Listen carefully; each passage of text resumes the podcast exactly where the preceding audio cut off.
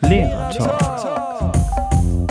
Hallo zusammen. Also heute ist Premiere. Lehrer Talk ist wieder da, aber nicht äh, alleine, auch nicht zu zweit. Nein, heute einmal zu dritt und vor mir sitzen Yunus tatsächlich noch einmal und wir haben einen Gast ähm, eingeladen, nämlich Lena. Hallo Yunus und hallo Lena.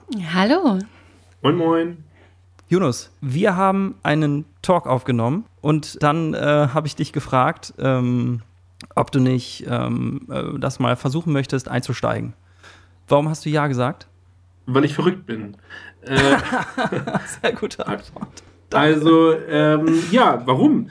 Weil ich das gut finde, über Dinge nachzudenken, ähm, wie Schule ist, wie Schule verbessert werden kann und ähm, sich insgesamt austauschen kann. Und ähm, da bin ich auf das Format aufmerksam geworden und fand spannend.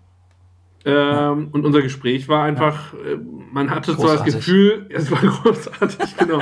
Man hatte das Gefühl, dass man äh, von Hölzchen auf Stöckchen zwar kommt, aber trotzdem ähm, hat es mir was gebracht.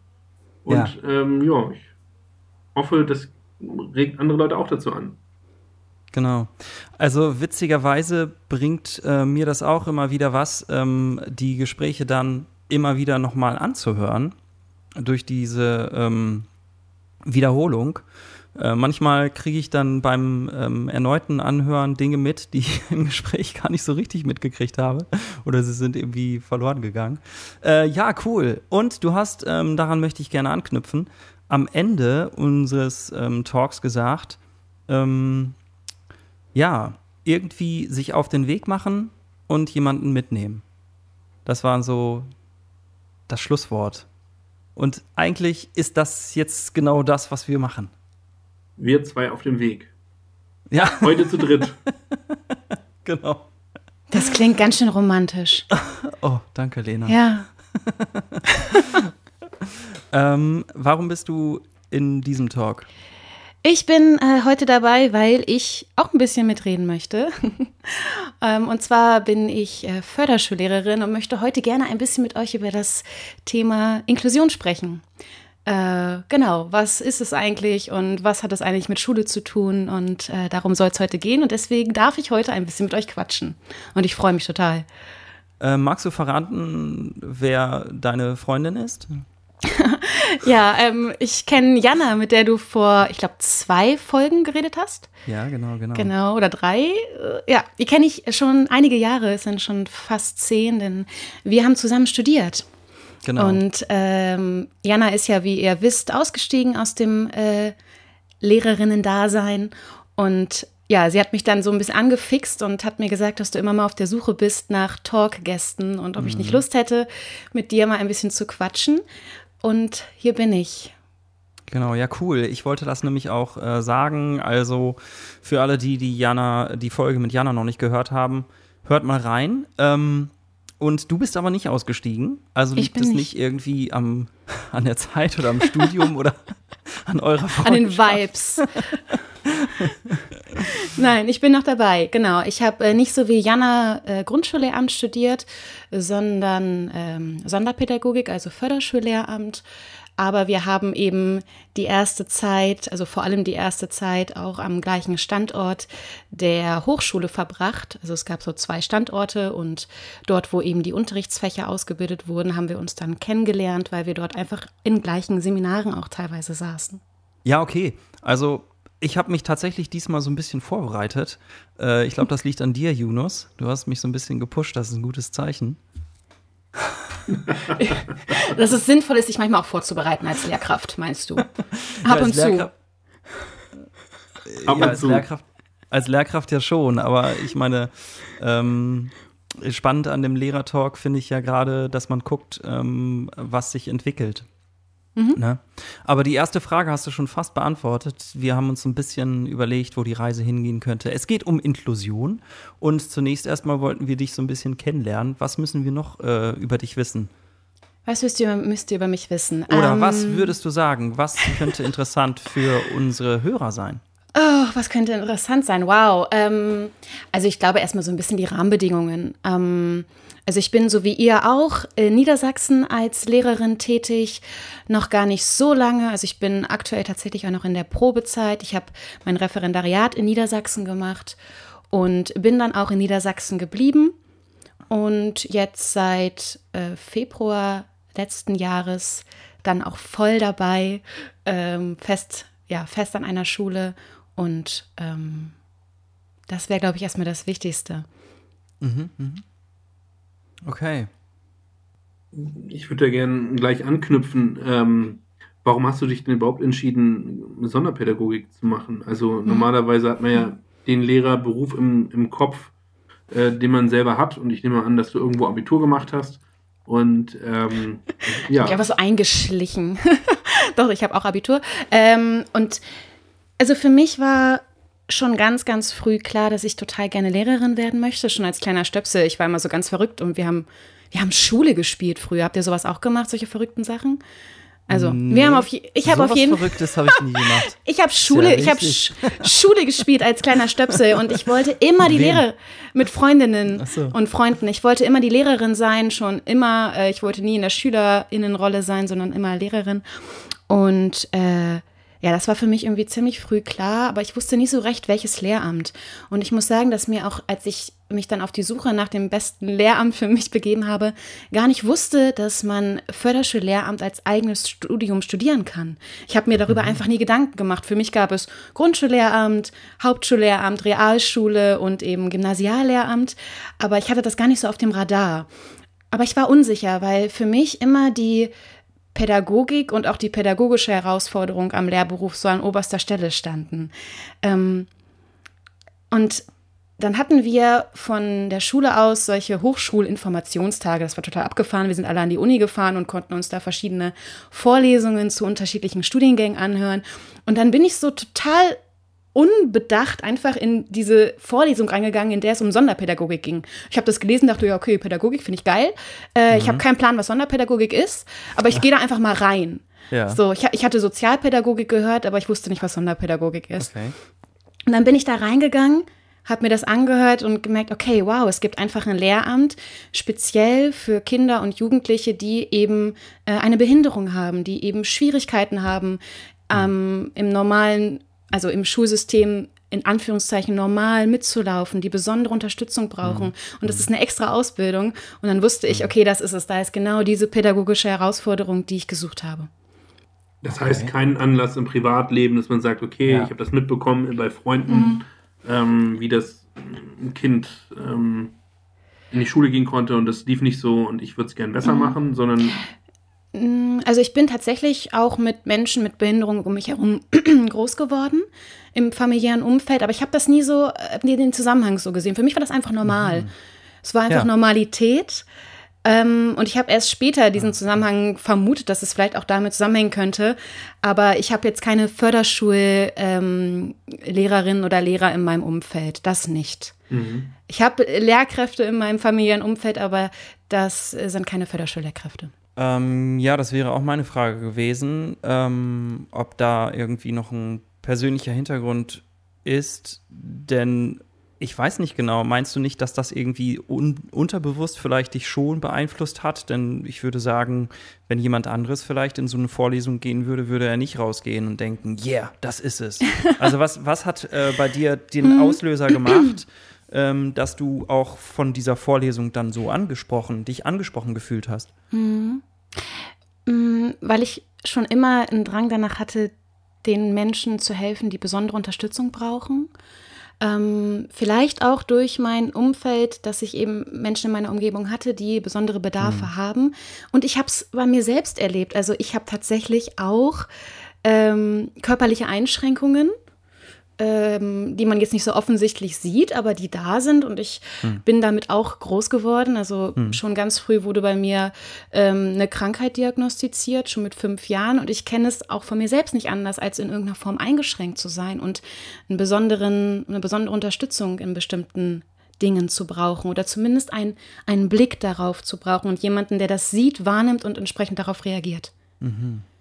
Ähm, was ich wirklich spannend finde, du hast ähm, kurz davor gesagt, ähm, also den Begriff normal im Grunde verwendet. Es war für dich normal, damit konfrontiert zu sein. Wenn ich auf meine Biografie zurückgucke, ähm, läuft das eigentlich total separat. Also äh, sowohl als Schüler äh, in meinem Umfeld habe ich eigentlich so gut wie gar keinen Kontakt gehabt ähm, mit förderbedürftigen ähm, Menschen, noch in den Studentenzeitalter. Hm. Also eigentlich so gut wie gar nicht. Also ähm, so dass für mich ist das, wäre das oder ist das im Grunde genommen überhaupt nicht normal, aber nicht, weil ich das nicht normal finde, sondern ähm, ja, weil es sich anders gezeigt hat, was ja vielleicht auch damit zu tun hat, dass unser System eben in den letzten Jahrzehnten ein bisschen anders war. Hm. Ja, du bist nie damit in Berührung gekommen, ne? In deiner Schulzeit und ich im Übrigen auch nicht. Und ich glaube, es hängt aber auch viel mit der Perspektive zusammen, was ich überhaupt als normal, nicht normal, Einschränkung, nicht eingeschränkt empfinde. Also klar, wenn wir an Menschen mit Behinderung denken, denken wir vor allem an sehr auffällige Behinderungen, an körperliche Behinderungen, an etwas, was so klassisch an den Schüler, der im Rollstuhl sitzt und sich nicht richtig bewegen und artikulieren kann. Mhm. Aber mhm. letztendlich sind wir ja immer von Vielfalt umgeben und wir alle haben unsere Stärken und Schwächen und wir alle haben unsere persönlichen und individuellen Bedürfnisse und Dinge, die mhm. auf die es eben einzugehen gilt. Also diese Vielfalt ist ja Normalität. Also auch mit der seid ihr groß geworden, aber vielleicht war die war diese Vielfalt nicht so stark entfernt von der in Anführungszeichen Normalität. Und deswegen hm. konntet ihr so im, naja, im Gleichschritt mitgehen und seid da nicht so aufgefallen wie die Kinder oder hm. Jugendlichen, mhm. die eben nochmal einen verstärkteren Bedarf haben und besondere Unterstützung brauchen. Aber letztlich haben wir das ja alle. Wir haben alle irgendwo unsere, ja, unsere Baustellen, Dinge, die wir nicht so gut können, wo wir Hilfe bei brauchen. Und Vielfalt ist ja Normalität. Hm. Und davon lebt letztendlich auch der Inklusionsbegriff. Also gar nicht immer nur die Menschen mit einer sehr offensichtlichen Behinderung vor Augen zu haben, sondern zu sagen, wir sind alle vielfältig und Vielfalt ist eben normal und davon lebt Gesellschaft und davon lebt die Gemeinschaft. Könntest du einmal für uns konkret sagen, was Inklusion ist? Also so eine kleine Definition? Hm. Ähm, also für mich bezieht sich Inklusion vor allem nicht nur auf den schulischen Bereich. Es wird oft im schulischen Bereich ähm, diskutiert oder für den schulischen Bereich, aber letztlich ist es für mich so ein gesamtgesellschaftliches Leitprinzip, in dem eben Vielfalt und äh, Diversität eben normal ist, Normalität ist mhm. und nicht nur das, sondern eben auch als Bereicherung wahrgenommen wird. Ähm, es gibt so einen Leitspruch, der immer wieder fällt, wenn es Inklusion geht, nämlich es ist normal, verschieden zu sein. Mhm. Und darin spiegelt sich für mich auch alles wieder. Also wir haben eben alle unterschiedliche Voraussetzungen und Bedürfnisse und ähm, niemand darf eben aufgrund seiner individuellen Voraussetzungen per se von irgendwelchen gesellschaftlichen Bereichen ausgeschlossen werden. Also mhm. bei Inklusion geht es für mich um gleichberechtigte gesellschaftliche Teilhabe, unabhängig mhm. von der Herkunft, vom Geschlecht, von der sexuellen Orientierung, von der Religionszugehörigkeit und eben auch unabhängig von irgendeiner Behinderung. Mhm. Ähm, mhm. dass alle eben die gleichen Chancen haben, am gesellschaftlichen Leben teilzunehmen. Mhm. Also das ist ein recht weiter Begriff dann auch von Inklusion, oder? Ja, für mich, es ist auch nicht nur ein schulisches, sondern eben ein ja, gesamtgesellschaftliches ja. Phänomen. Ähm, und im Kontext Schule heißt das eben, dass die Schülerinnen und Schüler unabhängig jetzt ihrer individuellen Voraussetzungen alle das Recht haben, an einer allgemeinen Regelschule auch unterrichtet zu werden. Also eben auch SchülerInnen mit Behinderung. Hm. Also dass, dass es eben eine gemeinsame Beschulung aller Kinder und Jugendlichen gibt und dass jeder Einzelne in seiner Entwicklung gefördert wird und die Potenziale ausgeschöpft werden und dass eben die Vielfalt als etwas Gutes ähm, betrachtet wird, woraus wir schöpfen können im Miteinander. Aber dann, dann frage ich mal gleich ganz doof, beziehungsweise ganz direkt. ähm, ähm, nur weil ich, also wenn jeder, also wir gehen mal davon aus, ähm, jeder ähm, Mensch hat, soll das Recht haben, die gleichen Zugänge zu haben. Ähm, warum ist denn die individuelle Förderung in unterschiedlichen Schulformen ähm, automatisch eine Benachteiligung? Also wenn ich jetzt die Förderschule habe und sage, hm. ähm, der I-Schüler soll nicht äh, aufs Gymnasium, sondern auf seine spezielle Schule, die für ihn äh, optimal gebaut ist, wo die räumlichen Bedingungen Mhm. perfekt sind und so weiter und so fort. Warum soll das denn nicht sein? Also das ist das Idealprinzip von Inklusion, dass es eben überhaupt nicht mehr diese Trennung gibt. Also letztlich kollidiert dieses Leitbild mit dem Bildungssystem, wie es aktuell eben äh, vorhanden ist, dass wir überhaupt eine, ein gegliedertes Schulsystem haben. Und das ideale Bild von Inklusion sagt, es müsste eine Gemeinschaftsschule geben, wo überhaupt nicht mehr separiert wird. Okay. Das ist für mich, also das erstmal vorweg. Ja. Ähm, und vor allem geht es aber darum, dass SchülerInnen mit Behinderung nicht automatisch an einer Förderschule unterrichtet werden, sondern dass sie überhaupt die Chance und die Möglichkeit erhaben, an einer regulären Schule unterrichtet zu werden, wie jeder andere Schüler, jede andere Schülerin auch. Dass nicht von vornherein gesagt wird, du hast eine Behinderung, deswegen musst du an, eine, an einer Förderschule unterrichtet werden. Ich gebe dir recht, wenn du sagst, für manch einen kann das ähm, sinnvoller sein, an einer Förderschule beschult zu werden, weil dort die Rahmenbedingungen für den Schüler, die Schülerin besser passen. Mhm. Aber es geht darum, nicht von vornherein den Zugang zu verwehren. Ja, es ist die, die Wahlfreiheit, die entscheidend ist, ne? Ganz genau.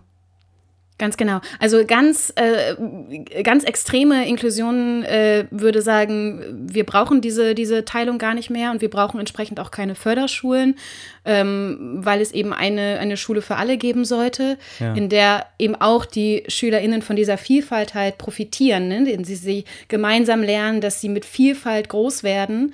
Und äh, genau, das ist dann so ein bisschen die, die extreme, was heißt die extreme Form? Das klingt irgendwie so radikal, aber das, wenn es wirklich diesem, diesem Leitprinzip konsequent folgt. Aber ich, ich will da nochmal nachhaken. Wir hatten ja letztlich, wir befinden uns ja im Grunde in einem Reformprozess und ähm, wir hatten vorher Schulen, die mit Spezialisten sich bestimmten, also Leuten wie dir, ähm, mit bestimmten Sachen beschäftigt haben und ähm, dann dem Einzel einzelnen Menschen individuell helfen konnte. Ähm, wenn ich jetzt das System Stück für Stück auflöse, die Schulen letztlich auch schließe, das steckt ja ein bisschen auch mit dahinter, ähm, und mich dann darüber beschwere, dass an den allgemeinbildenden oder an Regelschulen, Entschuldigung, Regelschulen praktisch die Lehrer fehlen oder beziehungsweise die Ausbildung fehlen, die ja schon vorher auch Schwierigkeiten gehabt haben, überhaupt das bisherige Schülerklientel zu beschulen, ähm, ist das dann nicht eine Überforderung des Gedankens? Also der Gedanke ist ja letztlich gemeinschaftlich lernen, wiegt ein Ticken, also vielleicht verstehe ich das jetzt auch falsch, aber gemeinschaftlich lernen wiegt höher als die professionelle individuelle Förderung. Nein, überhaupt nicht. Wenn Schule sich darauf ausrichten würde, könnten wir individuell fördern und auf individuelle Bedürfnisse eingehen, aber überwiegend läuft es an den weiterführenden Schulen halt oft noch im Gleichschritt Marsch und alle sollen dem gleichen Lehrgang folgen. Das ist das Problem. Unser Bildungssystem ist nicht individualisiert, nicht so sehr, wie es, wie es notwendig wäre, um Inklusion leben zu können. Aber an wen geht jetzt äh, ähm, deine Kritik? Geht die an Meine? ähm, mich Oder- jetzt zum Beispiel? Nee, Lena. Deine Kritik, deine Kritik geht, geht die jetzt zum Beispiel an mich als Regelschullehrer, der eben jetzt vielleicht noch nicht ähm, so weit ist, sich auf die Inklusionsschüler einzustellen, weil ich das halt, naja, weil mir halt eben so ein Studium fehlt, sozusagen? Oder geht diese Kritik ähm, in Richtung, äh, ja, wer ist das dann? Politik, die eben sagt, ähm, wir können keine hundertprozentige ähm, Abdeckung der Förderschullehrer ähm, schaffen. Ich glaube, es äh, geht in beide Richtungen. Also ähm, ich glaube, im Bildungssystem müsste noch viel passieren ähm, und auch einfach am Modell, wie überhaupt unterrichtet wird, wie funktioniert Unterricht. Unterricht ist oft wenig individualisiert, wenn wir uns die Realität angucken. Ähm, Unterrichtsformen müssten aufgebrochen werden, individuellere Formen müssten gefunden werden. Ähm, Und da rede ich tatsächlich gar nicht nur von Kindern mit Behinderung, sondern ähm, wie kann ein Unterricht und wie kann Schule als Leben, also als Lernraum so geschaffen werden, dass die individuellen Bedürfnisse aufgefangen werden können. Ähm, Soweit sind wir von unseren Unterrichtskonzepten oft noch nicht. Und gleichzeitig ähm, beobachte ich aber auch, dass teilweise äh, Lehrkräfte nicht unbedingt die Notwendigkeit sehen, sich mit der Thematik auseinanderzusetzen. Ähm, und es betrifft uns eben alle. Hm. Denn wir alle haben SchülerInnen in unseren Klassen, die ganz spezielle Bedürfnisse haben. Dafür brauchen sie nicht den, ich nenne es mal Stempel, eines sonderpädagogischen Unterstützungsbedarfs. Hm, hm. Ja, äh, gebe ich dir auf jeden Fall recht. Ähm, da haben Yunus und ich auch letzten Talk schon drüber gesprochen. Also unsere Schülerschaft ist, würde ich sagen, heterogener geworden und sie wird immer heterogener. Ich glaube, sie war schon immer heterogen. Vielleicht wächst unser Blick darauf, dass es so ist. Und äh, die meisten SchülerInnen, die machen halt einfach mit. Teilweise sind sie dann eben überfordert oder unterfordert. Ja, meine Güte, bleibt halt jemand mal kurz auf der Strecke, kriegt halt eine 5 in Mathe und alles ist okay. Ist halt nicht hm. so schlimm. Hm. also entweder man kommt eben mit äh, hm. oder eben nicht. Und so läuft es, ja, leider noch an vielen Stellen. Ich glaube in der Tat, ähm, wir haben früher tendenziell immer gesagt, okay, hier ist friss oder stirb. Also ähm, ja, genau. Ich, ich, hatte das tatsächlich gerade auch im Kopf. Ich äh, habe mir nicht getraut, es so zu sagen, aber ja, genau. Aber gleichzeitig ähm, will ich das nochmal irgendwie lebenspraktisch runterziehen. Ich habe mich das bei der letzten Woche ähm, oder beim letzten Talk auch gefragt ähm, mit der Heterogenität. Also ich blick mal auf meine kleine Familie. Ich habe zwei Kinder und ähm, eine davon hat ein hohes Maß an Freude daran zu lesen. Und das könntest mhm. du einen großen Teil des Tages machen. Das andere ist gefühlt der geborene Handwerker. Also wenn es heißt, irgendwie nach draußen zu gehen, irgendwas zu handwerken, sägen und so weiter und so fort, dann ist er dabei. Mhm. Beides gleichzeitig kann ich als Vater, beziehungsweise wenn man das auf Schule überträgt, Lehrer, im Grunde mit den beiden ja nicht machen. Äh, ich ja. will sie aber individuell fördern und fordern. Und man stelle sich jetzt mal vor, ich habe jetzt nicht zwei Kinder, sondern sagen wir mal zehn oder eben 25. Und dann ähm, würde ich wahrscheinlich sagen, ja, ähm, würde ich das mit meiner Frau aufteilen und sie würde sagen, okay, also ich lese mit den Kindern, die lesen wollen und die anderen handwerken mit dir draußen. Ähm, ja. Und so würde jeder gemäß seiner Motivation oder seines Fähigkeitsgebietes gefördert werden. Ja, ja. verstehe ich erstmal bis dahin, ähm, verstehe ich das jetzt im Grunde falsch, wenn das das Gegenteil des zu gedachten Inklusionskonzeptes wäre? Weil eigentlich mache ich ja genau das. Ich mache die Schule Handwerken auf und ich mache die Schule ähm, Lesen auf und sage, wir sind, wir, ich gruppiere. Also wir, wir, wir sagen ja immer im Grunde, wir ja, separieren, wir selektieren, aber im Grunde genommen gruppiere ich, indem ich sage, die Handwerker gehen jetzt bitte mit mir raus und die Leseratten ja. bleiben bitte drin auf dem Sofa. Ja, gutes Beispiel. Mm, ich habe das witzigerweise, dieses Beispiel gerade im Kontext von einer inklusiven Schule gesehen und gedacht, hey, da ist ein Leseangebot für die, die heute totale Lesemotivation haben, die können da ein bisschen weitermachen. Und mhm. da drüben ist die Handwerkergruppe, die beschäftigt sich heute mit Holzzuschnitten, keine Ahnung. Ähm, warum kann sowas nicht in einer inklusiven Schule passieren? Wo eben auf die individuellen Fähigkeiten und Bedürfnisse der Kinder eingegangen wird. Und klar kann sich dann innerhalb dieser Schule mal eine Grüppchenbildung ergeben, weil jetzt eben die Interessen in dieser Richtung liegen oder die Motivation oder das irgendwie gerade das ist, was das Kind braucht und auch vielleicht tun möchte. mhm. ähm, warum kann sowas nicht an einer Schule sein? Also also im genau. Grunde denke ich dann, also meine Vorstellung ist im Grunde dann einfach zu oldschool. Also ich müsste die inklusive Schule äh, moderner denken. Ganz genau. Das ist genau das, was ich mit, ähm, mit neuen und offeneren Unterrichtskonzepten meine. Also so wie unsere Unterrichtskonzepte laufen in diesen 45-Minuten-Takt, heute Deutsch, Mathe, Englisch, Erdkunde, keine Ahnung. Und das müsst ihr jetzt heute machen und das sind die Lernziele und alle müssen sie erreichen mhm. und los geht's. Ist es natürlich total schwierig. Also das Problem ist letztlich nicht, dass alle das Gleiche machen sollen, sondern sie sollen nur miteinander leben, miteinander lernen, miteinander sein. Nicht das. Es geht ja auch gar nicht. Man kann ja auch gar nicht. Also ich sag mal so, bei, bei Inklusion ist es ja auch nie dasselbe. Was die, es gibt ja kein gleiches Lernziel. Sondern ähm, die bekommen ja, also jetzt Beispiel, ähm, im Matheunterricht haben die Schülerinnen mit ähm, Schwerpunkt Lernen ein, mhm. ähm, ein Förderheft. Mhm. Und die anderen haben, also die haben ein anderes Heft einfach. Die haben, kriegen andere Aufgaben. Sie sitzen halt im gleichen Klassenraum, sie lernen das gleiche Thema, mhm. aber sie bekommen andere Aufgaben. Sie bekommen auch eine andere Klassenarbeit. ja, und, und trotzdem sind sie irgendwie miteinander, sie lernen miteinander. Und ich finde dieses, dieses Beispiel von dir, Yunus, eigentlich, äh, eigentlich total großartig, weil das ja eigentlich genau Inklusion ist. Denn ihr sagt ja nicht, ähm, hey, weißt du was? Du, du sagst ja nicht mit deiner Frau, was möchtest du machen? Lesen oder handwerken? Gut, dann sagt deine Frau von mir aus irgendwie, sie will lesen, du willst handwerken, also ziehst du aus oder was? Und äh, weißt du, was ich meine? Also ihr, ihr habt ja eine Familie, seid ja zusammen. Also ihr macht ja ganz viel zusammen.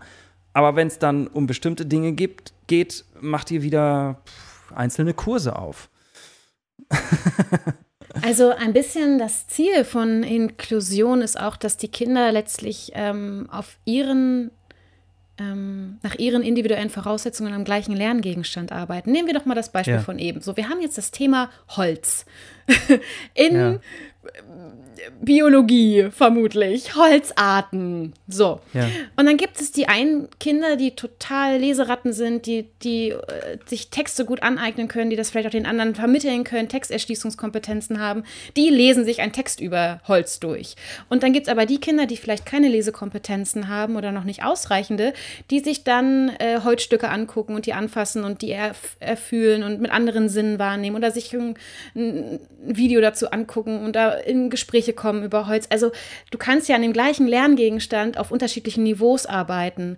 Und dann kann auch ein Matheunterricht mhm. äh, am gleichen Lerngegenstand geschehen und mhm. alle machen gerade Plusrechnen, aber es passiert eben auf unterschiedlichen Niveaus. Das heißt nicht, also Inklusion heißt ja nicht, dass der Schüler, die Schülerin hat das Förderheft und macht da total das eigene Ding, sondern im besten Fall haben wir einen gemeinsamen Lerngegenstand, an dem wir mhm. auf unterschiedlichen Niveaus arbeiten und uns eben auch gegenseitig was beibringen die äh, jeder profitiert von den Stärken und dem Wissen der anderen. Und so wie hm. wir es ja auch im, äh, im normalen Alltag tun, ne? Also wenn wir irgendwie zusammen sind und ein Projekt machen, dann gucken wir auch, wer kann was besonders gut und wie können wir uns gegenseitig helfen und voneinander lernen. Und das ist letztendlich auch der Gedanke von inklusiver Schule. Ja, finde ich, find ich total überzeugend und finde ich großartig. Aber ähm, das Problem ist, was ist das Problem? Das Problem ist die Umsetzung. Und das Problem ist, äh, wie gesagt, dass die Lehrerinnenausbildung eben nicht so ist, dass, dass dafür so der Blick geschaffen wird und das Know-how eben auch nicht vermittelt wird. Ähm, ich glaube, die Lehrerinnenausbildung müsste sich ändern und eben unsere Unterrichts, hm. unser Verständnis von Unterricht und vermutlich auch, ja. ähm, vermutlich auch Lernziele, wie sie formuliert sind.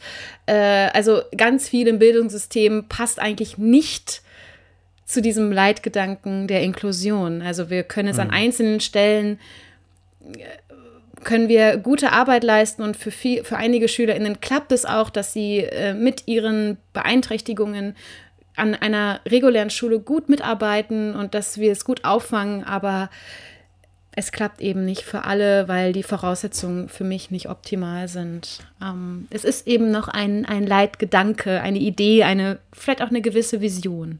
Mhm. Habt ihr denn im Studium damals auch diskutiert, ob diese Bewegung auch eine Art Geldkürzungskonzept ist? Also, mhm. dass man sagen kann, ähm, ich spare, der Staat schiebt das hehre Ziel voraus Faktisch will er aber einfach Geld sparen, weil der Personalschlüssel ein anderer ist und mhm. so weiter und so fort. Also für mich ähm, verlagern sich eigentlich nur die, die Geldressourcen. Also letztlich werden wir Förderschulkräfte ja trotzdem gebraucht und haben trotzdem unsere Einsatzorte dann eben nicht an einer Förderschule, sondern so wie in meinem Fall, ich bin, ich gehöre zu einer Förderschule, also mein, mein, mein Stammkollegium ist eine, äh, das Kollegium einer, hm. eine Stammschule ist eine Förderschule und ich hm. bin aktuell an zwei Grundschulen eingesetzt, um dort eben die, äh, die Lehrkräfte und natürlich die Kinder zu unterstützen, die besonderen Bedarf haben.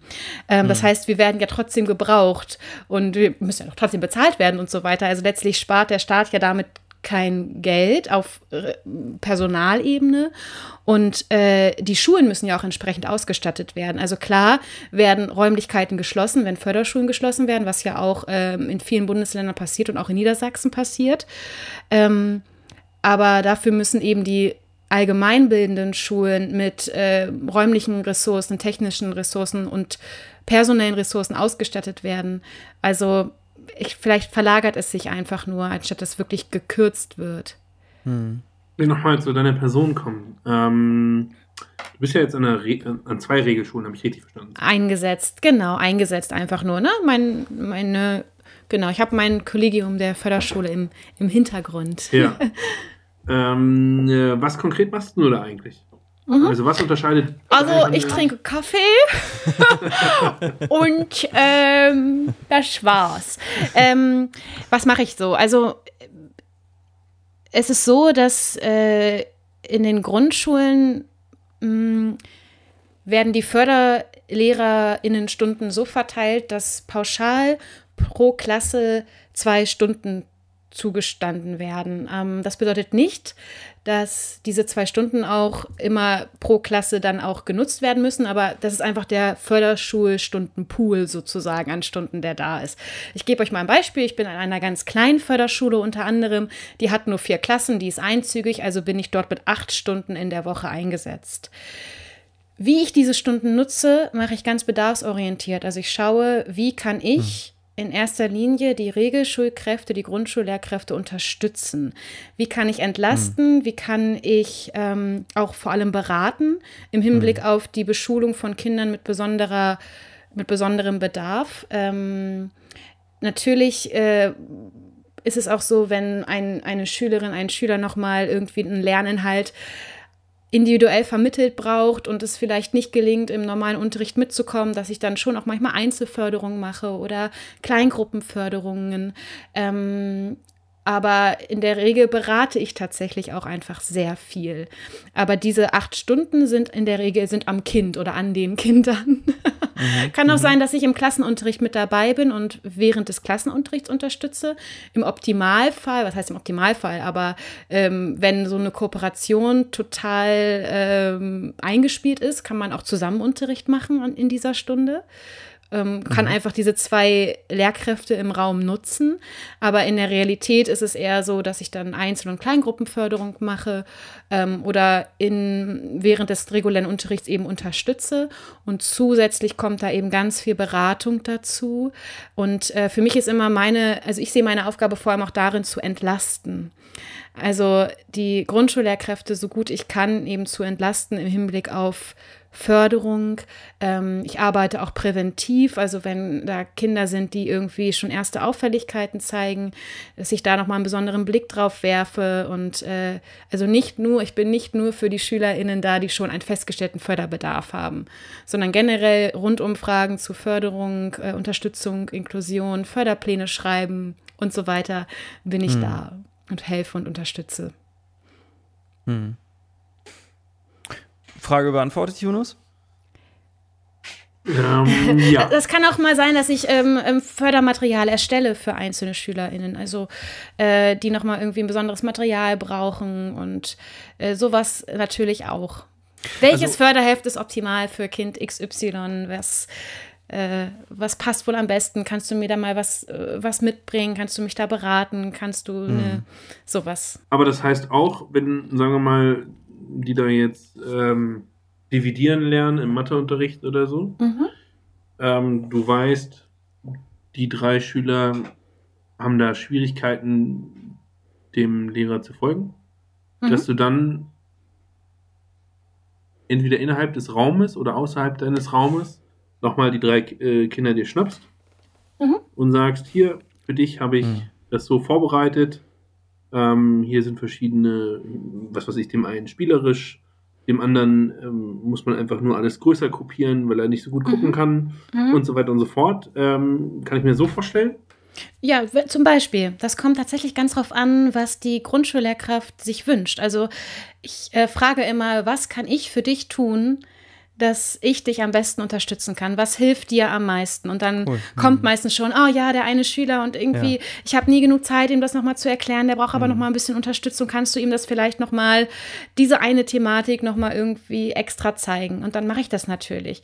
Oder nö, ich freue mich total, wenn du meinen Unterricht mal anguckst und schaust, mhm. wie, äh, also ich brauchte einfach nochmal eine Beratung von außen, ja. wie ich individualisiere, wie ich differenziere. Hast du da nochmal Tipps für mich? Mhm. Äh, dann gucke ich mir auch einfach mal einen Unterricht von außen ran und berate dann die, äh, die Kolleginnen und Kollegen. Ja. Äh, also wirklich ganz und, unterschiedlich. Und fühlst, fühlst du dich äh, fühlst du dich gehetzt oder fühlst du dich entspannt? Also findest du es gut so, mhm. wie das mhm. ist, oder hast du das Gefühl, du kommst nicht hinterher? Mhm. Es ist natürlich viel. Also dadurch, dass, äh, also ich bin auch in Vollzeit und ich betreue gerade, ähm, ich glaube, 13 Klassen insgesamt. Hm. Und äh, es ist natürlich viel. Ich bekomme viel nur rudimentär mit. Ähm, und klar springe ich viel von Klasse zu Klasse. Hm. Und hinzu kommt ja noch, dass ich dadurch, dass ich an zwei Re äh, Grundschulen eingesetzt bin und noch meine Förderschule habe, die Stammschule, dass ich irgendwie zwischen drei Kollegien switche. Also okay. in der Realität sieht es so aus, ich bin zwei Tage in der Woche an der einen Grundschule und drei Tage in der Woche an der anderen Grundschule. Und Dienstbesprechungen habe ich an drei Schulen. Das heißt, ich springe tatsächlich sehr viel und ähm, ich habe keine feste Klasse. Ich habe äh, nicht diesen, diesen Alltag mit einer festen Klasse, wie ihr ihn vielleicht kennt, oder mit wenigen festen Klassen, sondern ich bin in vielen Klassen vereinzelt eingesetzt und versuche da bestmöglich, dass die Kinder, die besondere Bedarfe haben, nicht auf der Strecke bleiben. Mhm. Ähm, und es ist ein, es ist ein Springen. Ja, es mhm. ist anders als an einer Förderschule zu unterrichten. Und natürlich. auch zwischen den Lehrern natürlich auch, ne? Also du wirst ja, natürlich. ich habe ganz viele verschiedene KollegInnen, mit denen ich äh, kooperativ zusammenarbeite und auch das gelingt mal besser, mal weniger gut. Es hängt hm. total von den Bedingungen ab.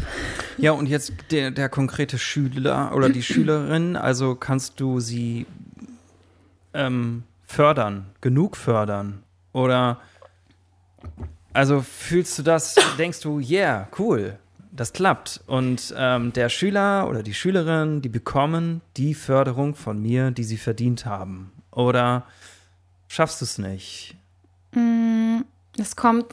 also natürlich schaffst du es, weil du es kannst, aber ich meine, jetzt schaffst du es nicht aufgrund der fehlenden Zeit oder weil du halt ähm, nicht die ganze Zeit dabei sein kannst oder mm. so.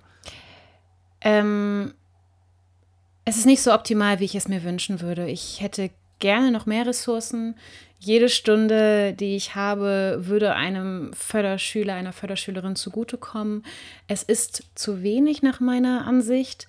Ähm, hm. Aber es kommt auch wirklich darauf an, wie man diese Stunden eben geschickt verteilt. Ich kann ja auch klassenübergreifende Fördergruppen zum Beispiel bilden, ähm, okay. themenbezogen. Also ähm, es kommt immer wirklich ja. darauf an, wie man seine Stunden verteilt. Ja. Aber generell finde ich die Ressourcen zu begrenzt als dass ich sagen kann, hey, das äh, ist genau ja.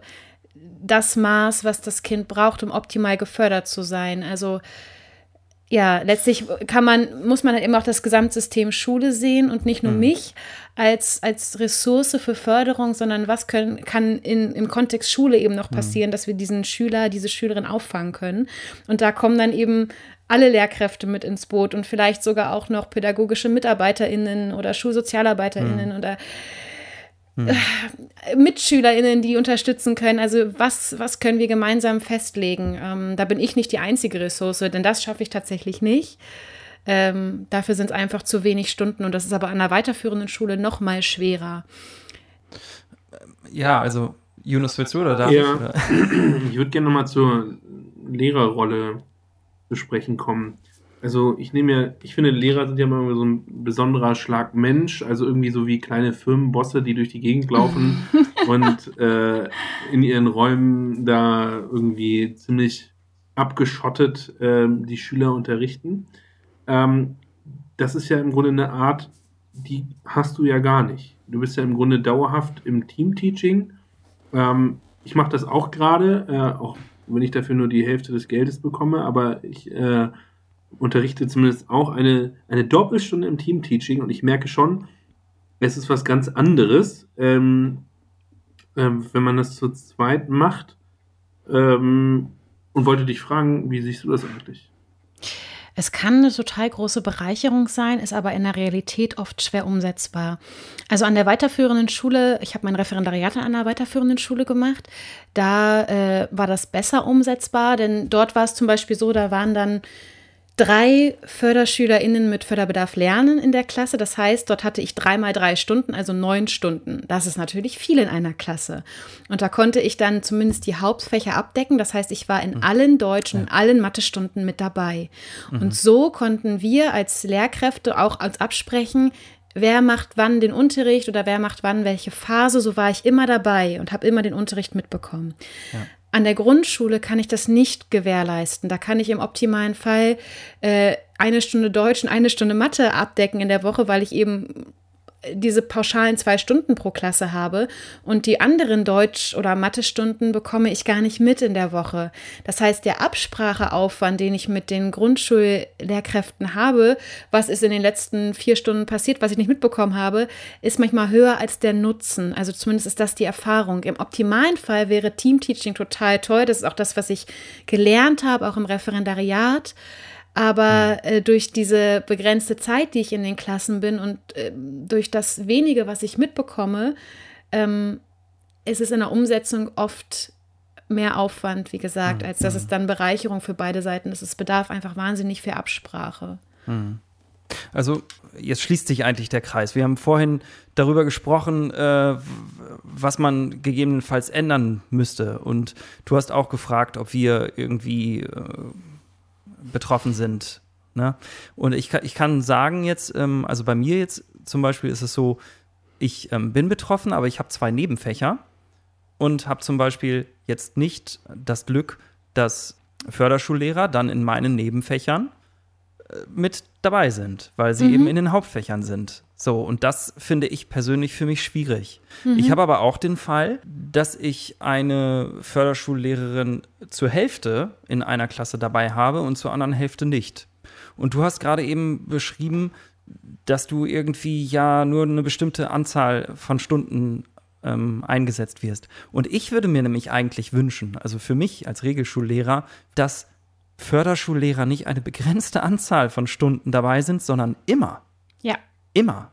Bin und ich auch für. Zu, und, zwar, und zwar zeitlich zu 100 Prozent. Das Absolut. muss dann nicht so sein, dass die gleiche Förderschullehrerin immer bei mir jetzt vielleicht, wenn ich jetzt man muss ja, man, man kann ja die Fächer irgendwie projektartig gestalten oder sowas. Und dann weiß ich auch nicht so genau, ist jetzt ein bisschen vage. Aber ich meine, das muss jetzt nicht so sein, ähm, dass ich immer die gleiche Förderschullehrerin sehe, weil ich ja auch unterschiedliche Klassen vielleicht habe und unterschiedliche Schüler.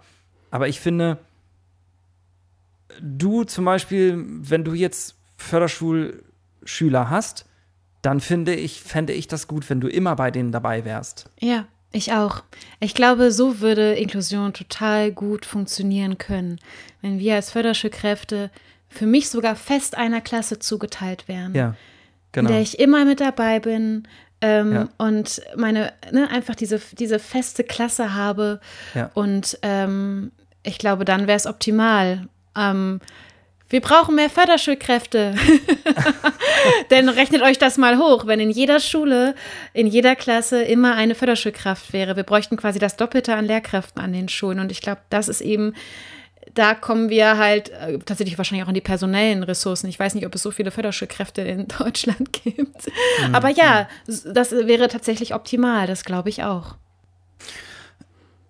Ich würde ganz gerne noch mal äh, zu den Grenzen zurückkommen. Ähm, ich habe die ganze Zeit noch so eine Story im Kopf und ich erzähle die jetzt einfach mal ganz kurz und bin gespannt, was ihr dazu sagt. Also, ähm, ich habe ähm, Fußball gespielt früher. Und dann habe ich irgendwann aufgehört und dann habe ich als Student gedacht, ich will wieder anfangen. Und dann habe ich geguckt, wo ist ein cooler Verein in meiner Nähe. Und dann bin ich da hingegangen, habe mir ein paar aus, ausgesucht und dann bin ich zu so einem Training einfach mal hingegangen, habe den Trainer vorher angerufen und habe gefragt, ob ich mal vorbeikommen kann. Und er hat gesagt, ja klar, komm doch mal vorbei und trainiere mal mit. Und dann habe ich ähm, einmal ein Training mitgemacht und ich hatte vorher mich nicht so richtig informiert, was das für eine Mannschaft ist. Während des Trainings hat dann äh, der Trainer irgendwie mal mich rausgepfiffen und hat gesagt, ey Tobi, einmal kurz Pause machen. Gut, dann habe ich irgendwie zugeguckt und gehechelt und gehechelt und du gehechelt. kannst nichts, tschüss. Dann hat er wieder, dann hat er wieder mich wieder mitspielen lassen. ähm, und dann äh, hat er am Ende des Trainings hat er gesagt, äh, habe ich gefragt, ja, hm, ja, und ich konnte fast gar nicht sprechen, so fett war ich. und Oh ähm, und dann meinte er zu mir, ja, ähm, also ich glaube, du musst mal gucken, ob du einen anderen Verein findest, der zu dir passt, weil ähm, du hast ja vielleicht auch gemerkt, dass du nicht so richtig mitkommst. Und ähm, das ist dann auch nicht so ganz so cool für die Jungs, wenn jemand ihnen so ein bisschen aus, wenn sie, wenn jemand sie so ein bisschen ausbremst. Boah, das ist ja, also das ist Exklusion am Paradebeispiel. Ja, aber jetzt Moment mal. Genau. So. Und ich erzähle das deshalb, weil ich das, ich fand das richtig cool. Echt? Du Also ich fand das, ja, ich fand das richtig cool und ich fand das völlig normal. Und ähm, ich fand das auch überhaupt, ich habe das auch überhaupt nicht so empfunden, als wenn ich jetzt hier irgendwie nicht, als wenn ich jetzt irgendwie exkludiert wurde oder als wenn ich irgendwie nicht mitmachen dürfte oder sowas. Weil es war halt einfach so, ich meine, es macht keinen Sinn. Also es, es, hat, es war mir einfach auch während des Trainings schon klar, dass es keinen Sinn macht, dass ich da mitspiele. Ja? Weil, ja, also, ich meine, ähm, so eine Sch- Fußballmannschaft muss halt funktionieren. Und Weil, ähm, weil Leistung, du meinst, weil dann die Leistungsorientierung das Entscheidende ist, praktisch. Richtig, genau. Also ich kann ja, ich kann ja auch nicht sagen, also ähm, ich meine, Sport finde ich ist ein super Beispiel, um zu gucken, wo wollen wir eigentlich hin mit Inklusion? Denn es gibt ja zum, also es gibt nun mal einfach nicht die Möglichkeit für mich jetzt in diesem Verein sinnvoll mitzuspielen. So. Ähm, ich habe irgendwie untere Kreisklasse gespielt und der hat Landesliga gespielt. Ähm, und ich meine, es macht einfach keinen Sinn. Ich würde die anderen ausbremsen, ich wüsste nicht, ich würde mich wahrscheinlich verletzen und so weiter und so fort. Ähm, ja, und ich finde es gut, weil Ja. ich mir dann einen Verein gesucht habe, der zu mir passt ja. und wo ich irgendwie mithalten konnte und so weiter und so fort. Ja, und wo ich halt irgendwie, also, und ich frage dann halt, wo fängt Inklusion an und wo sind Grenzen von Inklusion? Äh, Ich finde es ein bisschen schwierig, das zu vergleichen, weil es für mich bei der Inklusion darum geht oder bei dem inklusiven Gedanken, die individuellen Stärken und Potenziale auszuschöpfen. Und bei einem Mannschaftssport trägt sich der Erfolg ja durch die Gruppe, durch den gemeinsamen Gruppenerfolg. Also wir alle haben ein gemeinsames großes Ziel, was wir nur zusammen erreichen können. Das kann natürlich, ist auch ein Gedanke von Inklusion, aber da zählen eben die in dieser Gruppe die, da zählen die individuellen Erfolge in der Gruppe. Also zum Beispiel, ihr habt ein Fußballtraining gehabt und der eine hat jetzt heute seine äh, Qualitäten im Tor verbessert und der andere hat seine Trippeltechnik verbessert. Keine Ahnung, nennt man das so? Und äh, aber und jeder hat auf seine Art heute profitiert. Aber klar, wenn es darum geht, zu gewinnen, muss jeder irgendwie bestmöglich sein, damit ihr die Tore am Ende schießen könnt und gewinnen könnt. Also das ist, versteht ihr, was ich meine? Das ist, Nee, ich würde, also ich würde auch nochmal nachhaken wollen und vielleicht auch in Teilen widersprechen. Ich würde sagen, Tobi hatte keine Lust auf Fußball, weil der Unterschied zwischen dem, mit dem er gespielt hat, und ihm so groß war, dass dir der Lernwille auf das gleiche Niveau zu kommen, also ähm, als ähm, ja unüberbrückbar äh, von ihm wahrgenommen worden ist. Wenn die Unterschiede, also sprich ähm, auf Schüler äh, übertragen, wenn die, homo wenn die Gruppe homogener wird praktisch, äh, lernt es sich leichter, weil die Differenz nicht so hoch ist. Also man, man fühlt sich nicht abgehängt, sondern man fühlt sich, ich kann das auch gleich schaffen. In einer Woche, zwei Wochen trainiere ich mit und ich bin genauso gut wie die anderen. Und ich, so habe ich die Story verstanden. Tobi äh, hatte das Gefühl, es ist egal, was ich mache, auch in zwei Jahren äh, sehe ich Ja, nur die richtig, Rücklichter von meinem Mitspieler. Ja. Ich glaube, das Problem in Anführungszeichen ist, dass unsere Gesellschaft eben auch auf Leistung und Homogenität ausgerichtet ist in vielen Teilen. Also wir müssen mithalten, wir müssen äh, Leistung erbringen und äh, sie ist in vielen Teilen Genau. eben nicht auf Vielfalt ausgelegt und sieht Vielfalt und Unterschiede als Bereicherung, sondern Richtig. ich muss mehr schaffen, ich muss Leistung erbringen. Genau. Ich muss richtig stark sein in den Dingen. Ja. Und wenn ich nicht mithalten kann oder den, dann mache ich lieber nicht mit. Denn nicht so gut zu sein wie andere, das geht ja nicht, weil äh, dann fühle ich mich ja schlecht. Ja, genau. Ich, ich wollte genau darauf nochmal ähm, zu sprechen kommen. Also versteht mich bitte nicht falsch. Ähm, ich finde den Grundgedanken von Inklusion also eigentlich indiskutabel. Ja. ja. Ich ähm, vermute, da sind wir uns alle einig. genau. Und, ähm, ähm, und, und ganz kurz nochmal, ähm, weil ich das auch wichtig finde, einmal zu sagen, vielleicht für, ähm, oder einfach einmal noch zu sagen, es ist ja auch ein, ähm, eine historische Verantwortung, die wir da tragen. Ne? Ja. Ähm, das nur ganz kurz am Rande. Ähm, und okay, also ich finde das Anliegen von Inklusion indiskutabel. Ich frage mich eben nur, ähm, ob wir, wie man es schaffen kann, Inklusion ähm, in Schule zu leben, ähm, damit wir sie in Gesellschaft leben können oder besser in Gesellschaft leben können, als wir es vielleicht tun weil unsere Gesellschaft ja nun mal irgendwie anders aussieht mm. in vielen Teilen. Also ich hm. meine, wenn ich jetzt überlege, wofür ist Schule da? Was ist eigentlich das Ziel von Schule? Ja?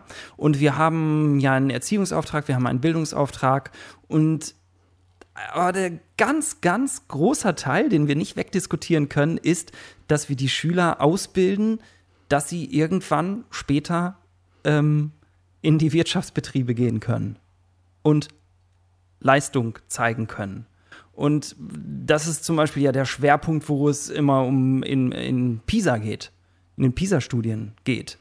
Ähm, und ja, ich frage mich dann halt, ähm, wie kann Schule sein, dass man beides irgendwie integriert? Weil es geht eben in Schule häufig eigentlich in erster Linie noch darum, Leistung zu zeigen und Leistung zu, be zu beweisen, sich zu behaupten und dann später eben zu zeigen, ich kann das jetzt, ich kann jetzt in die Arbeitswelt gehen und ich kann jetzt ähm, ja, also ähm, fehlen gerade die Worte. Ja, Leistung zu zeigen, aber auch eben ohne El Ellenbogenmentalität.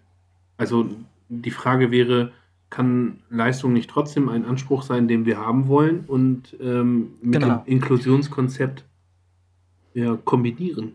Ja, richtig. Naja, es, genau, geht um, es genau. geht um individuelle Leistungen und dass die eben auch anerkannt werden und dass es nicht darum geht, äh, dass alle einem, einem bestimmten Norm Leistung entsprechen müssen, sondern dass genau. jeder guckt, was ist meine individuelle Leistung. Und ich glaube, dass ja. man es nicht so rum aufrollen kann und sagen kann, wie müssen wir Schule anpassen, sondern eher, wie müssen wir Gesellschaft anpassen. Also es ist ein gesamtgesellschaftliches Problem oder es müsste sich durch ja. gesamtgesellschaftliche Systeme ziehen. Also natürlich bringt es nichts, wenn wir in der Schule ja. ähm, Inklusion leben und äh, vermitteln, wie toll Vielfalt ist und dass wir davon profitieren können.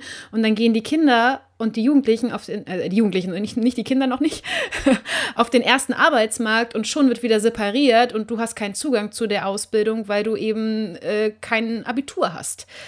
Das ja, passt, genau. passt nicht ja, genau. zusammen. Genau. Da habt ihr völlig Richtig, recht. Genau, das, das ist meine Anfrage, richtig. Ja. Und ich habe mir im Vorfeld ein bisschen Gedanken gemacht, ähm, wie ich mir das eigentlich vorstellen kann. Und du hast gerade eben gesagt, in Schule Inklusion leben. Und ich glaube, das ist das Entscheidende, das Wort leben. Mhm. Ich glaube, letztlich geht es darum. Also ich will mal gerade ein paar Gedanken äußern und bin gespannt, was ihr dann dazu sagt. Also Yunus, du hast vorhin was von deiner Familie erzählt.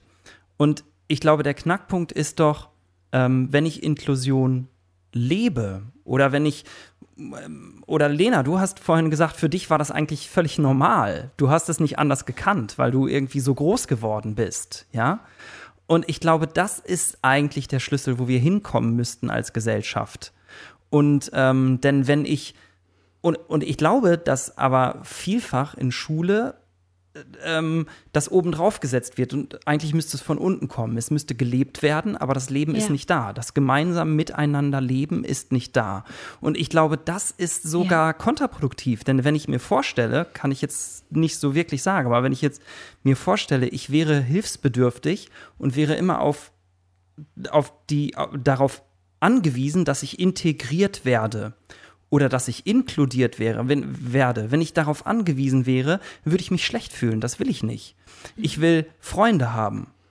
Ich will Freundinnen und Freunde haben, die mit mir leben und die mich nicht integrieren, sondern für die es normal ist, dass ich dazugehöre. Ja, also mhm. ich kann auch mal ein ganz kurzes Beispiel aus meiner Familie. Ich habe drei Kinder und mein Jüngster, der ist nicht nur, weil er nicht, also der spricht nicht nur, weil er, er spricht nicht nur nicht, weil er noch ganz klein ist, sondern er spricht auch wirklich, also eigentlich müsste er schon sprechen. Wir wissen nicht genau, warum er nicht spricht, aber er spricht halt nicht. So, egal, wir machen uns nicht so viele Gedanken. Er spricht halt einfach nicht. Beim dritten Kind ist man da entspannter, so, ne? Weil die Entwicklung halt völlig verschieden ist und individuell. Und ähm, unsere beiden großen Kinder, für die ist es völlig normal, die fragen jetzt nicht, warum spricht er nicht? Oh, wir wollen jetzt nicht mit ihm spielen, weil er nicht spricht oder sowas. Das ist halt einfach, er lebt halt einfach mit. Er ist dabei und er gehört dazu.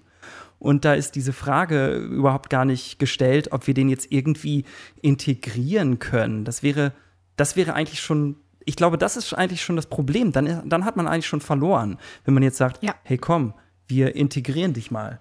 Und Richtig, weil dann gibt es separate Systeme, genau. Genau. Dann wird erstmal von einer Separation genau. und, und, äh, ausgegangen und ich muss da ja. jemanden reinbringen in das System, genau. genau. Richtig. Und, und jetzt nochmal, will ich nochmal den Gedanken ganz kurz zu Ende bringen. Ähm, auf mein Beispiel mit dem Sport. Wie müsste es da sein? Also, ähm, vielleicht, wir haben ja zum Beispiel ähm, Olympia und wir haben Paralympics. Und die treten ja nicht gegeneinander an. Das würde ja auch nicht so viel Sinn machen. Ich weiß nicht. Also, ob das vielleicht irgendwann kommt, aber, ähm, aber ich sag ja. mal so, oder jetzt das Beispiel mit meinem Fußballverein. Ähm, gemeinsam leben könnte dann doch jetzt vielleicht so sein, dass man gemeinsam einen Sportverein hat, der mehrere Sparten anbietet und es Überschneidungen gibt. Ja. Ich glaube, es kommt da an seine Grenzen, wo Leistungen miteinander verglichen werden. Und das ist ja letztlich, wenn du einen Mannschaftssport hast und du trittst gegen eine, eine andere Mannschaft an, dass die Leistungen verglichen werden und bewertet wird, welche Leistung ist hier stärker als eine andere. Und da geht es eben wieder um Leistungsvergleich. Ja. Da geht es nicht um individuelle Prozesse, um individuelle Entwicklung, sondern es geht um einen Leistungsvergleich. Ich setze irgendwo an und sage, das ist ne, das ist eine bestimmte Leistung und ich komme da drüber oder nicht. Und der, der drüber kommt, hat eben gewonnen. Und wenn das passiert, dann kann natürlich Inklusion nur noch schwer funktionieren. Denn natürlich, wenn jemand eine körperliche Behinderung hat, kann er natürlich nicht äh, objektiv betrachtet die gleiche Leistung erbringen wie jemand, der keine körperliche mhm. Behinderung hat. Also zumindest, wenn es ihn am, am Fußball, äh, am, am Fußballspielen mhm. hindert. Wenn angefangen wird zu vergleichen, dann verlieren ja. die Personen mit Einschränkungen. Und das ist das Problem. Es ist dieser Vergleich, der ja auch in der Schule passiert über Noten und so weiter. Immer wenn wir Vergleiche mhm. anstellen und sagen, so, du bist besser, schlechter, wenn, wenn wir anfangen, das Ganze ja. zu bewerten und eben nicht ja. die individuelle Entwicklung bewerten, sondern eine soziale Norm als Richtwert nehmen und dann mhm. dahingehend, also an und die Bewertung an dieser Norm ausrichten, dann wird es problematisch. Ich frage mich allerdings, ob das nicht von uns allen ein bisschen naiv ist zu denken, ähm, dass wir das ausschalten können zu vergleichen.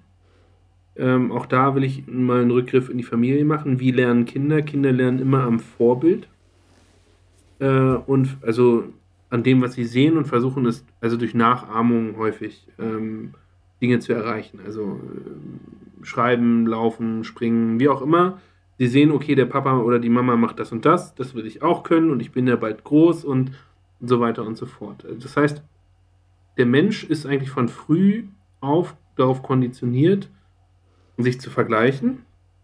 Und ich stelle mir die Frage, ob nicht, nicht, ob nicht der Vergleich das Problem ist, sondern die mangelnde Wertschätzung in dem Vergleich. Das ja. heißt, ähm, wenn ich das natürlich nicht wertschätze, dass jemand sein Potenzial, was er hat, ähm, hm.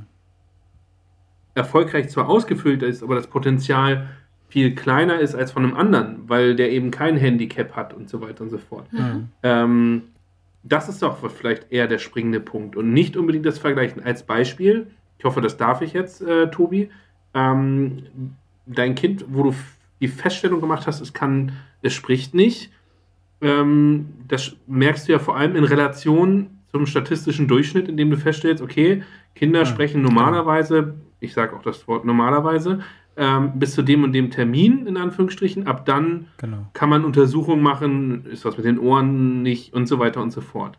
Ähm, und das heißt, ich begegne dem Menschen mit, als Rallye-Lehrer würde ich jetzt vielleicht sogar Nächstenliebe sagen, aber mit Wertschätzung, gucke mir an, was hat der Mensch für ein Potenzial. Hm. Und innerhalb dessen sage ich, das hast du toll gemacht. Genau. Hm. Ähm, genau. Es hat eine individuelle Bewertung. Aber es ist, ja, es ist aber, ja, naja, also es ist ja, ich messe ja trotzdem äh, eben zum Beispiel mit dem Beispiel des Kindes, ähm, eigentlich muss es bis zu dem und dem Lebensjahr äh, sprechen können und diagnostiziere und versuche dann individuell zu fördern. Mhm. Und dann würde ich sagen, ist das ja auch ein Ansporn zu sagen, okay, dann guckt sich das Kind selber an, ähm, ich sag mal, das ist meine äh, Potenzialschiene. Ähm, ich sehe bei Kind X, bei meinem Mitschüler X, okay, der kann das so und so. Ich kann versuchen, das auch so ähnlich zu machen und das spornt an. Ähm, mhm. Und wenn, wenn die Unterschiede vielleicht größer sind, als es schaffen kann, dann muss halt jemand da sein und der sagt, nee, ist überhaupt kein Problem. Ähm, du darfst ja nicht vergessen, oder vielleicht darfst du es doch vergessen, ich weiß es nicht, aber du hast das und das Potenzial und hier hast du da deine Stärken und da, da. Vielleicht liegt das eher an diesem zwischenmenschlichen ähm, Negativum, was wir immer vor uns herschieben. Ich weiß nicht, ob man mich verstehen konnte. Also inhaltlich. Ich, ich, ich, ich konnte dich verstehen.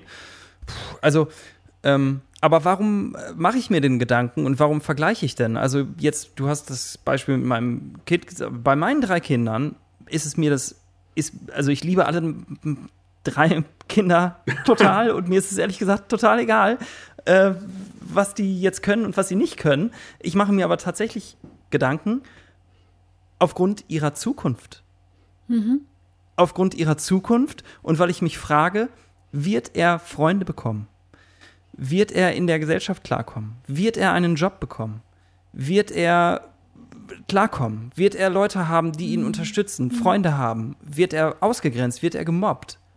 Ich liebe ihn. Mir ist es egal, ob er das kann, ob er dies kann, ob er das kann. Ja, aber ähm, das Problem ist ja ein gesellschaftliches. Ja, genau, weil wir bestimmte Erwartungen haben, dass äh, Kinder, Jugendliche bis zu einem bestimmten Zeitpunkt irgendwas können oder wissen müssen.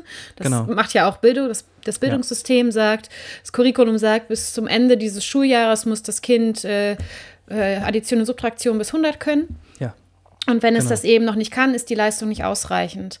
Und Richtig. das ist genau das, da fangen wir an, irgendwo einen Wert anzusetzen, irgendwo eine, eine, Vergleichsnorm anzusetzen und verlieren aus den Augen, dass jedes Kind eben vielleicht sein eigenes Tempo hat, wie, wie ja. dein Kind vielleicht auch. Und mhm, äh, genau.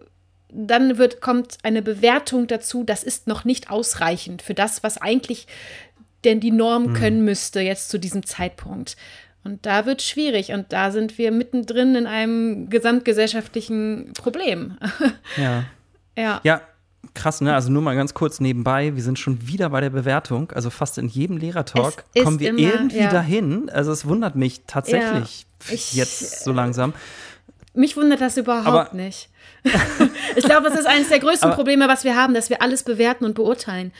Äh, ja. ja, tatsächlich. Aber so würde ich jetzt auch nicht das gemeint haben wollen. Also mir ging es schon eher darum, dieses äh, mal festzustellen, ähm, dass es eine Motivation ist, sich zu vergleichen und nicht nur, dass es eine. Benachteiligung, Bewertung ist zu vergleichen.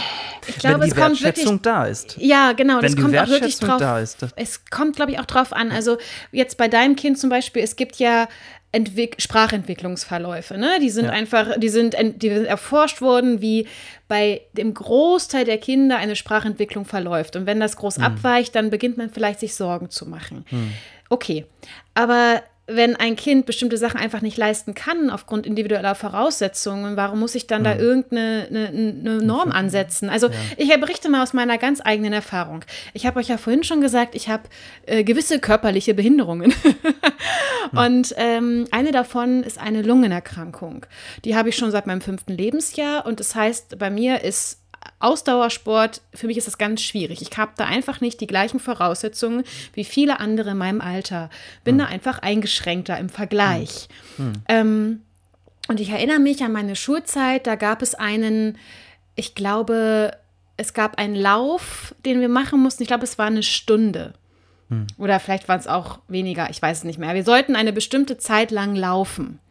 Und dann wurde halt geguckt, wie viele Runden wir auf dem Sportplatz geschafft haben. Und dann gab es eben eine Vergleichstabelle und danach wurde bewertet. Hm. Ja. Mein Sportlehrer wusste von meiner Erkrankung und ich habe gesagt, ich nehme das jetzt als persönliche Challenge und versuche überhaupt in dieser Zeit so lange zu laufen. Das war für mich eine Riesenherausforderung, mhm. überhaupt so lange durchzuhalten. Und ich war so stolz auf mich, weil ich das tatsächlich geschafft habe, diese Zeit zu laufen. Hm. Das Problem war, dass meine Rundenanzahl natürlich im Vergleich eine Katastrophe war. Hm. Ich bin halt total langsam im Vergleich gelaufen, hm. aber ich habe es durchgezogen. Ich ja. war stolz, bis mein ja. Lehrer kam und sagte, ja, ist eine 5. Ja. Und das war sowas von frustrierend für mich. Vielleicht war es sogar eine 6, ich weiß es nicht mehr, weil es eben dann auf einmal an eine Vergleichsnorm angelegt wurde, der ich nicht standhalten konnte. Und ja. mein ganzer Stolz, mein individueller Fortschritt, ich war noch nie so lange vorher so lange gelaufen, war halt zunichte gemacht. Ja.